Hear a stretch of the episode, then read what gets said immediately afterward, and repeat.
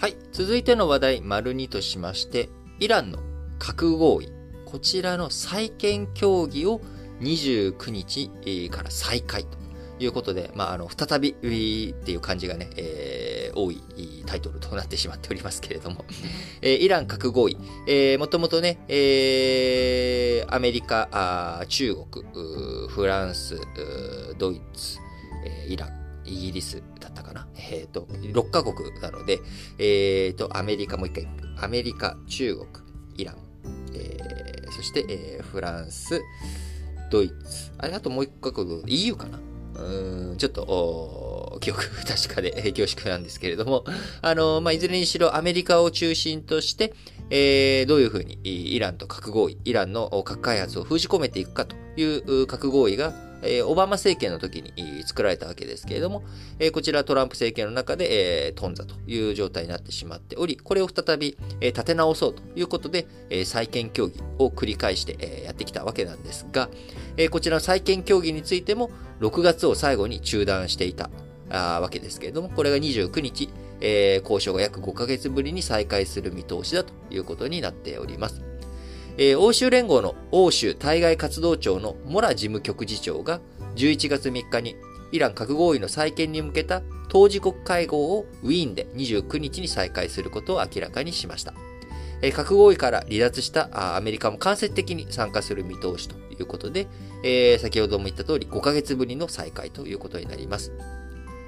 えー、イランでは反米保守強硬派のライシ政権、えー、こちらがね、えー、6月だったかな ?5 月、6月？えー、いつ ?6 月、7月？まあ、そのあたりに、えー、発足したわけですけれども、えー、新しい新政権、えー、になってから初めての会合ということになります。えー、アメリカ国務省のプライス報道官は3日、我々はイラン側が真剣であれば、比較的短期間で何とかできると信じているということで、えー、今アメリカ、イランの核合意の遵守を求める一方、イランは米国による制裁の全面的な解除が先だと主張して、えー、双方の意見の隔たり大きく、再開後も交渉が難航が予想されるわけですけれども、まあ、あのアメリカ国務省のプライス報道官は、まあ、強気の姿勢ということになっております。このイラン核合意の再建交渉、膠着状態が続いている中、バイデンアメリカ大統領、イギリスのジョンソン首相ら、10月30日の20カ国地域 G20 の首脳会議が開かれたローマで、この問題についても協議をしておりました。ウラン濃縮など核合意の義務からの大幅な逸脱を繰り返しているイランを批判し、再建交渉の妥結に向けた誠実な努力を促していたということで、まあ、現状、イランによる違反で骨抜きになっているイラン核合意再建、再建の、再建交渉がね、再開するということで、えー、あ、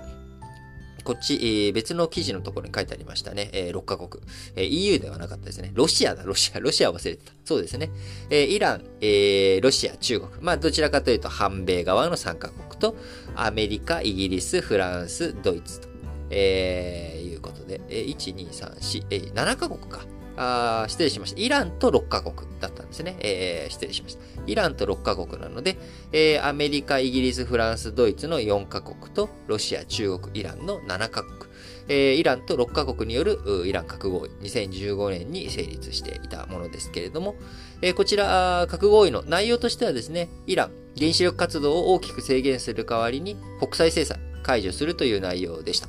えー、ところがですね、まあ事実上そのウランの濃縮とか、核兵器をね、作っていくために必要な準備、えー、こちらをイランが再開したというふうなことで、えー、トランプ前政権、アメリカ2018年にこの枠組みから離脱して、金融や原油輸出をめぐる強力な対イラン制裁を復活させていたということになります。今後、イランとの交渉の中でね、えー、要求事項としては、トランプ大統領が復活させた制裁、こちら即時全面解除がイランの目標。えー、そして、えー、今回、えー、その制裁が解除されて、え、こう合意がなされたとしても、またアメリカが離脱するみたいな話になっちゃったらですね、イランは安心して自分たちの政策決定ができないということなので、アメリカの再離脱を防ぐ不可逆的な合意保障。えー、今回合意したらもう二度とそれを覆したりとか、そんなことしませんよっていう約束。これが必要だというのがイラン側の狙いと。で、最後、えー、原子力以外の項目を合意に盛り込むことの反対ということで、えー、原子力以外に例えばミサイル開発とかですね、え、こういったものもイランやめろと。えー、お前らあ、そういったこともやっちゃいけないとか、えー、原子力以外について規制を何か、あ足かせをね、えー、つけるというようなことは断じて、え譲らないぞというのがイラン側の姿勢ということになっております。えー、アメリカ国内、反イラン強硬派や、イランと対立するイスラエルは、イラン核合意自体に反対という姿勢の中、えー、イランのミサイル開発抑制や、新イラン政策、勢力への支援を通じた中東各国への介入の停止など、新たな合意として盛り込むよう求めている中、まあ、イランとしてはそんなもん受け付けねえぞという状態の中でですね、えー、本当に29日、11月29日、いい肉の日に、それは日本語でしかないですけども、11月29日に交渉が、再建交渉がね、再開ということになりますが、果たして、えー、しっかりとした何かね、あのー、前向きな前進があるのかどうかというところをしっかりと見ていきたいなと思います。えー、まだね、えー、29日っていうと、まあ3週間以上間が空いてますけれども、まあ、気づいたら11月29日になってるんだろうな、そしたらもう12月だし、そしたらもうクリスマス、年末、新年になるんだなって思うと、まあ今年をね、振り返り始めるタイミングにもなってきたのかなと思います。はい。